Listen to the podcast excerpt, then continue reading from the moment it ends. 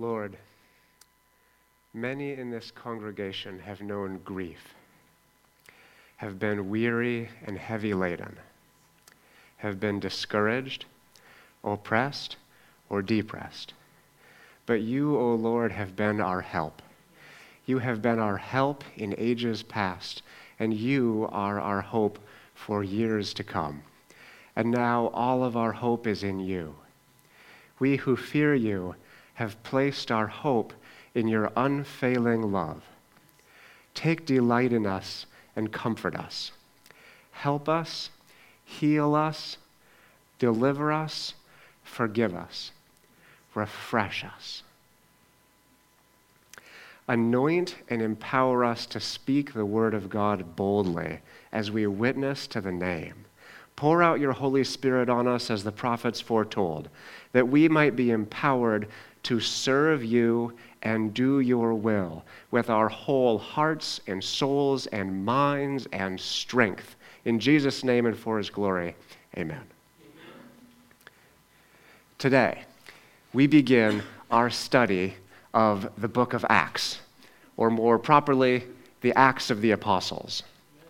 The book of Acts is an exciting, action packed, and hopeful storyline following the disciples who are witnessing to what they have seen and heard Jesus do and teach, just like we are still doing today. Amen. But the disciples face great challenges and are often heavy laden, just like us. The book of Acts was written down as a pattern and an example for us on whom the fulfillment of the ages has come. It follows the, the repeating cyclic pattern of the disciples rising up and being, being emboldened by the Holy Spirit to preach the gospel. And then those who have their ears opened, repenting, and being added to the family of God. And then often Jews and sometimes Gentiles, rising up to oppress and to persecute them. And then God intervening, delivering the disciples and his people, rescuing them, and the church expanding. Is this not alike to the pattern that we have seen in our congregation and in our own lives? The disciples preach the gospel. Hearers repent and are added to the family of God. There is oppression and there is persecution. And God intervenes and rescues, and the church expands. The book of Acts was written down as a pattern and an example for us on whom the fulfillment of the ages has come. Today we begin our study of the book of Acts. So it is fitting that I should give you your homework now. Your homework will be to study the last chapter of Luke for next week. We'll read it today as part of this message, but next week we'll get into it more because it has an insight in it that will open our minds to understand the book of Acts more clearly. And I believe we cannot start our study in the book of Acts without looking back because Acts jumps right in. The storyline of Acts actually begins in the Gospels. And so let's turn to John chapter 15.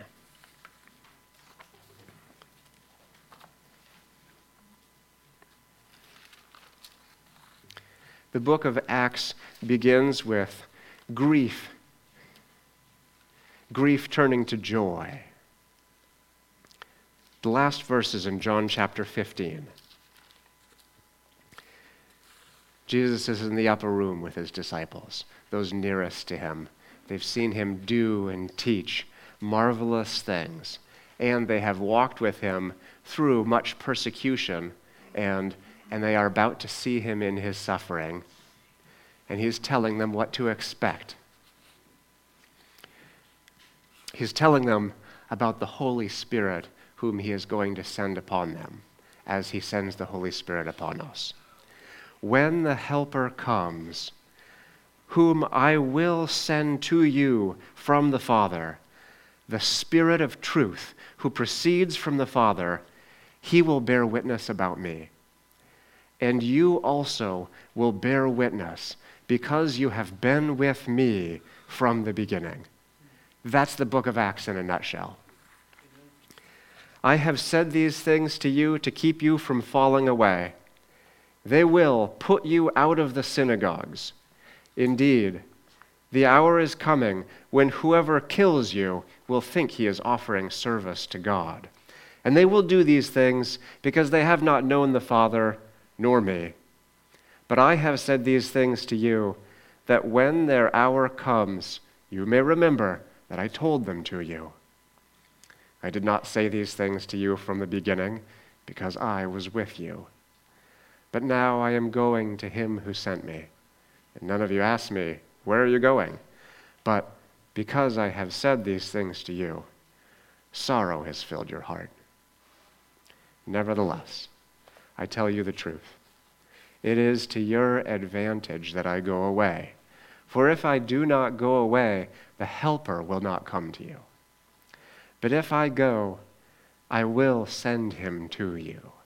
And when he comes, he will convict the world concerning sin and righteousness and judgment.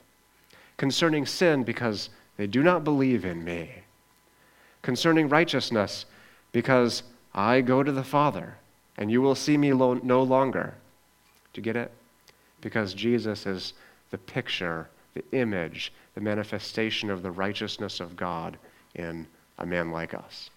And if he vanishes from their sight, who's going to show us the righteousness of God? The Helper.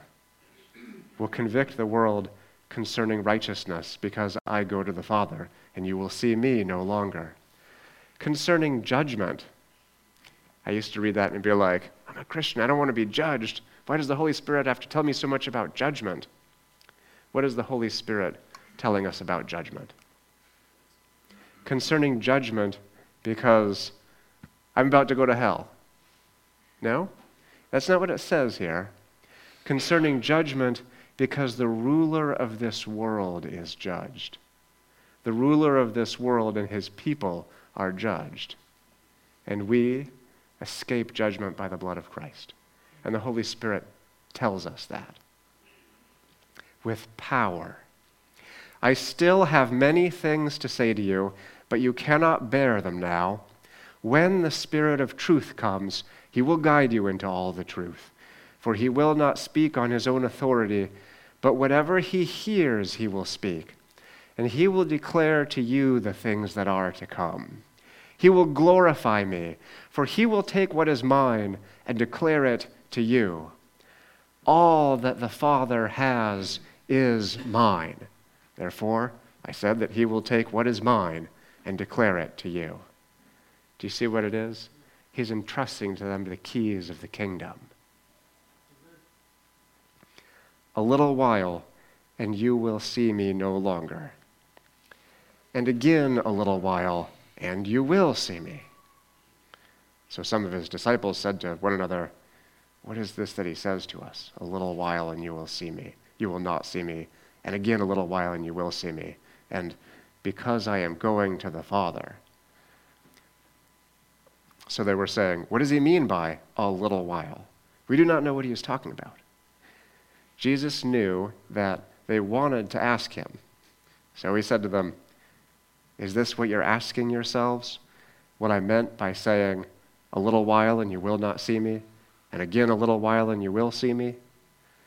Truly, truly, I say to you, you will weep and lament, but the world will rejoice. You will be sorrowful, but your sorrow will turn to joy. When a woman is giving birth, she has sorrow because her hour has come. But when she has delivered the baby, she no longer remembers her anguish for joy that a human being has been born into the world. So also you have sorrow now, but I will see you again, and your hearts will rejoice, and no one will take your joy from you. In that day, you will ask nothing of me. Truly, truly, I say to you, whatever you ask of the Father in my name, he will give it to you. Until now, You have asked nothing in my name. Ask, and you will receive, that your joy may be full. I have said these things to you in figures of speech. The hour, has, the hour is coming when I will no longer speak to you in figures of speech, but I will tell you plainly about the Father. In that day, you will ask in my name, and I do not say to you that I will ask the Father on your behalf, for the Father himself loves you, because you have loved me and have believed that I came from God. I came from the Father and have come into the world, and now I am leaving the world and going to the Father. His disciples said, Ah, now you are speaking plainly and not using figurative speech. Now we know that you know all things and do not need anyone to question you. This is why we believe that you came from God. Obviously, he knew what they were thinking. Jesus answered them, do you now believe? Behold, the hour is coming, and indeed it has come, when you will be scattered, each to his own home, and will leave me alone. Yet I am not alone, for the Father is with me.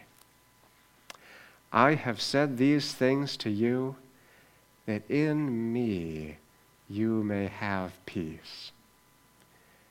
In the world, you will have tribulation, but take heart. I have overcome the world.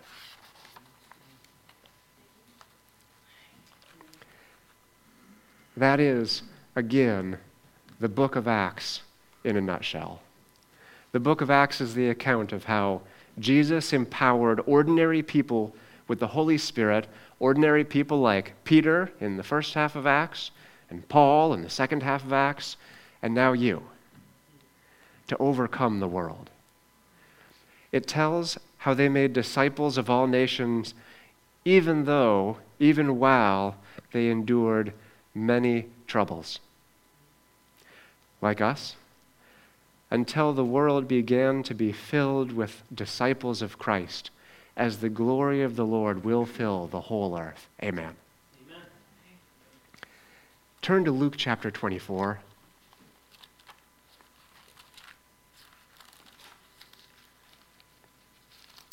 Luke chapter 24.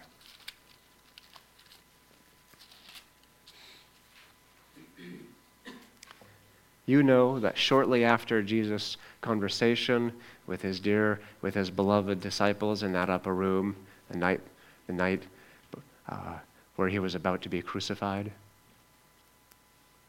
that they grieved, they were scattered, they left him alone.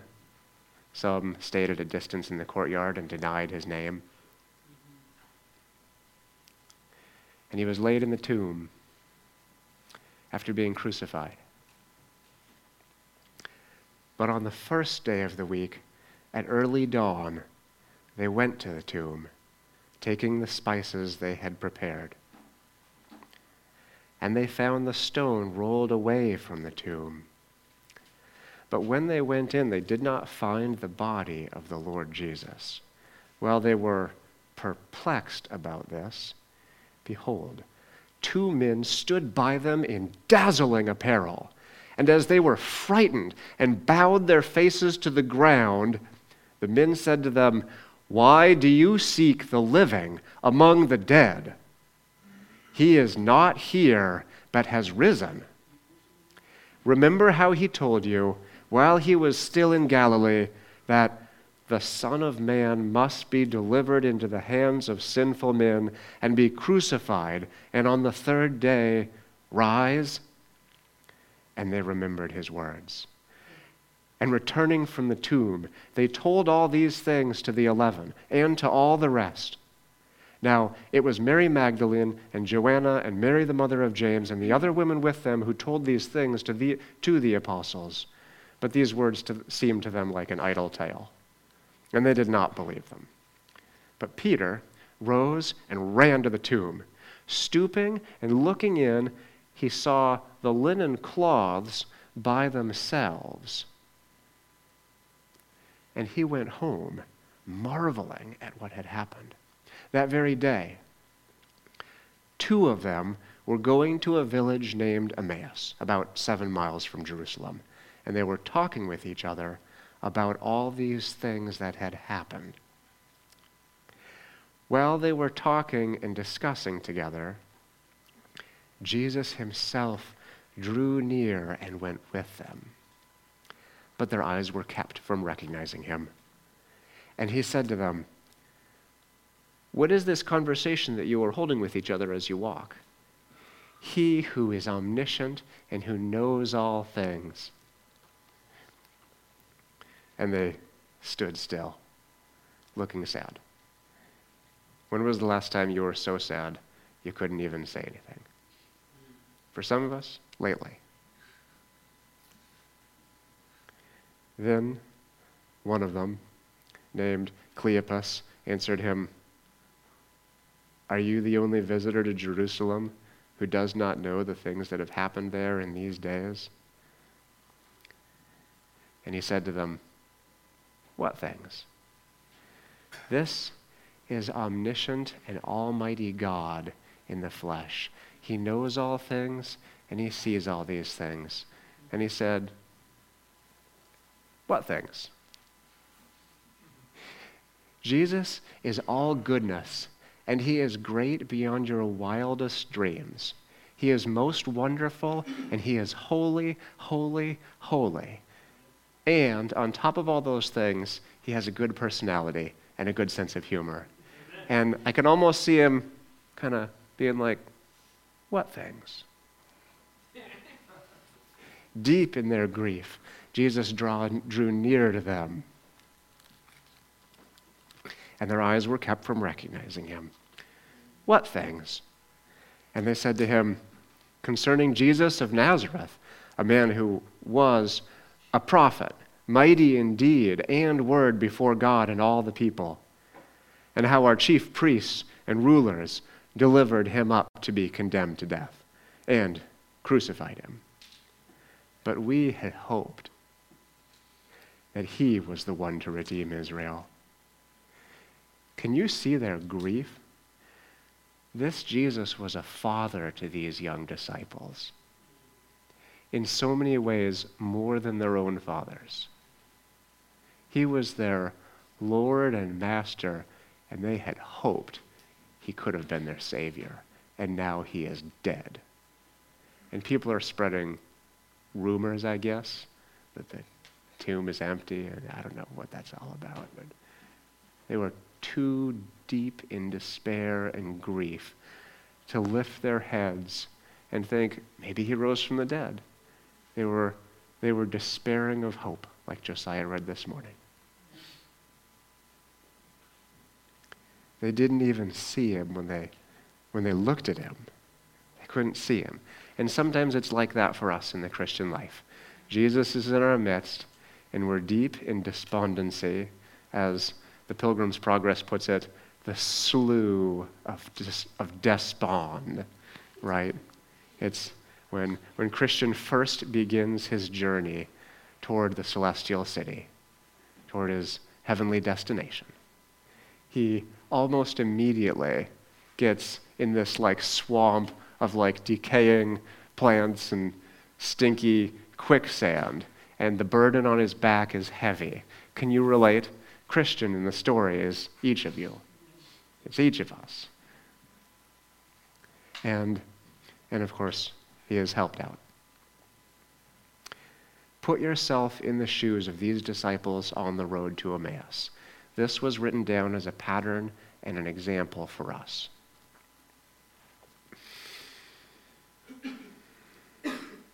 But we had hoped. You see, they had lost all hope. But we had hoped that he was the one to redeem Israel. Yes, and besides all this, it is now the third day since these things happened. Moreover, some of the women of our company amazed us. They were at the tomb early in the morning, and when they did not find his body, they came back saying that they had even seen a vision of angels who said that he was alive. Some of those who were with us went to the tomb and found it just as the women had said, but him they did not see. And he said to them, O foolish ones, slow of heart to believe all that the prophets have spoken. Who wants Jesus to rebuke you when you're in depression? Put that hand down. and yet, when we're depressed, it's then that he draws near to us and he rebukes us. Can I get an amen? amen. Can I get a weak and wimpy amen?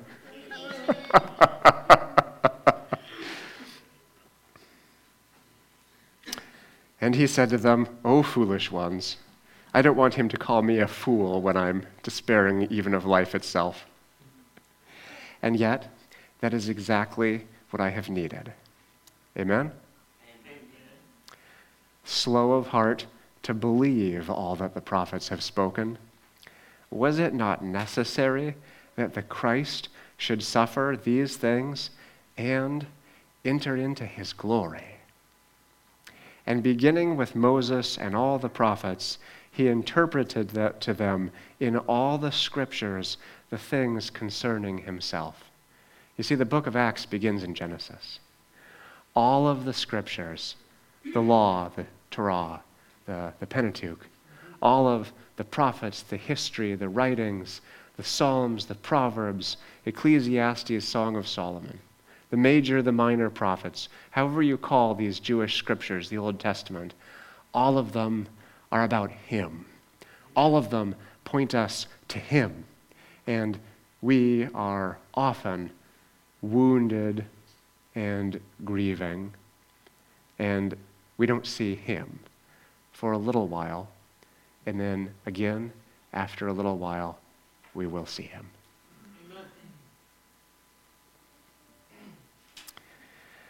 So they drew near to the village to which they were going. He acted as if he were going farther. I love Jesus. But they urged him strongly, saying, Stay with us, for it is toward evening, and the day is now far spent. So he went in to stay with them. When he was at table with them, he took the bread and blessed it and broke it and gave it to them. And their eyes were opened, and they recognized him. And he vanished from their sight.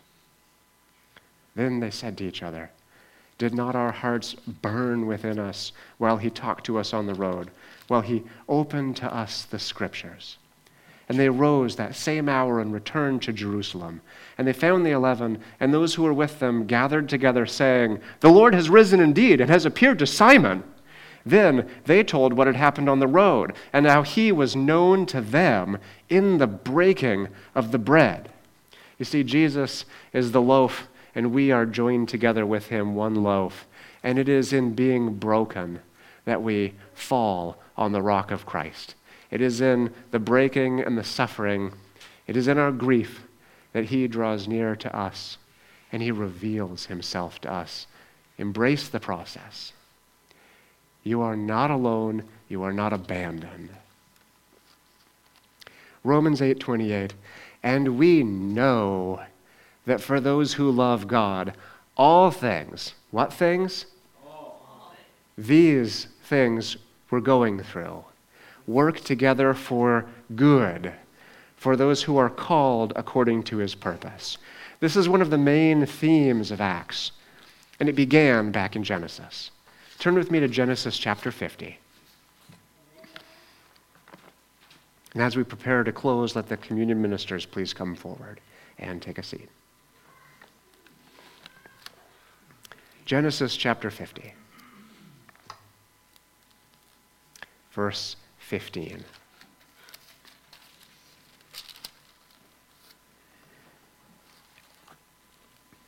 When Joseph's brothers saw that their father was dead, they said, It may be that Joseph will hate us and will pay us back for all the evil that we did to him.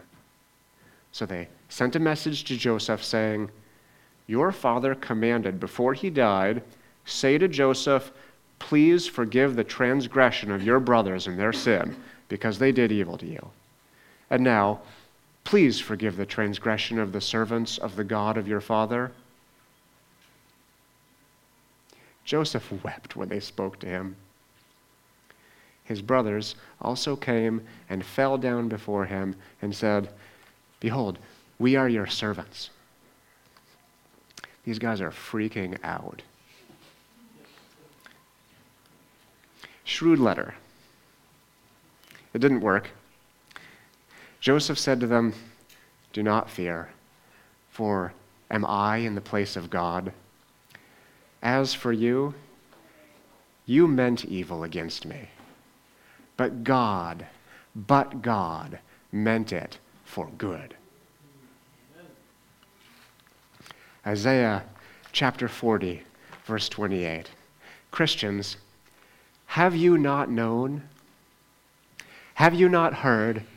The Lord is the everlasting God, the creator of the ends of the earth. He does not grow weary, he does not grow faint or grow weary. His understanding is unsearchable. He gives power to the faint, and to him who has no might, he increases strength. Even youths shall faint and be weary, and young men shall fall exhausted. This, this is talking about so many of us. But they who wait for the Lord shall renew their strength. They shall mount up with wings like eagles. They shall run and not be weary. They shall walk and not be faint. In the law of God, the Lord declares to the people of Israel about their wanderings in the wilderness I carried you on eagle's wings. You do not need to, in your own strength, nor should you, try to rise up and overcome adversity. You do need to trust that Christ alone is able to give you of his power to overcome, to endure patiently the suffering that you have or are about to suffer. And his purpose is undefeatable. They who wait for the Lord shall renew their strength. Church, we are in a season of waiting for the Lord. There are many who have sorrow or grief myself included. Paul said to the church of the Corinthians, 2 Corinthians 4 8 through 9, We are afflicted in every way, but not crushed, perplexed, but not driven to despair, persecuted, but not forsaken, struck down, but not destroyed. But Jesus said, Behold, I am with you always to the ends of the earth. Amen. For his anger is but for a moment, and his favor is for a lifetime. Weeping may tarry for a night, but joy comes in the morning. Please come to the table of the Lord.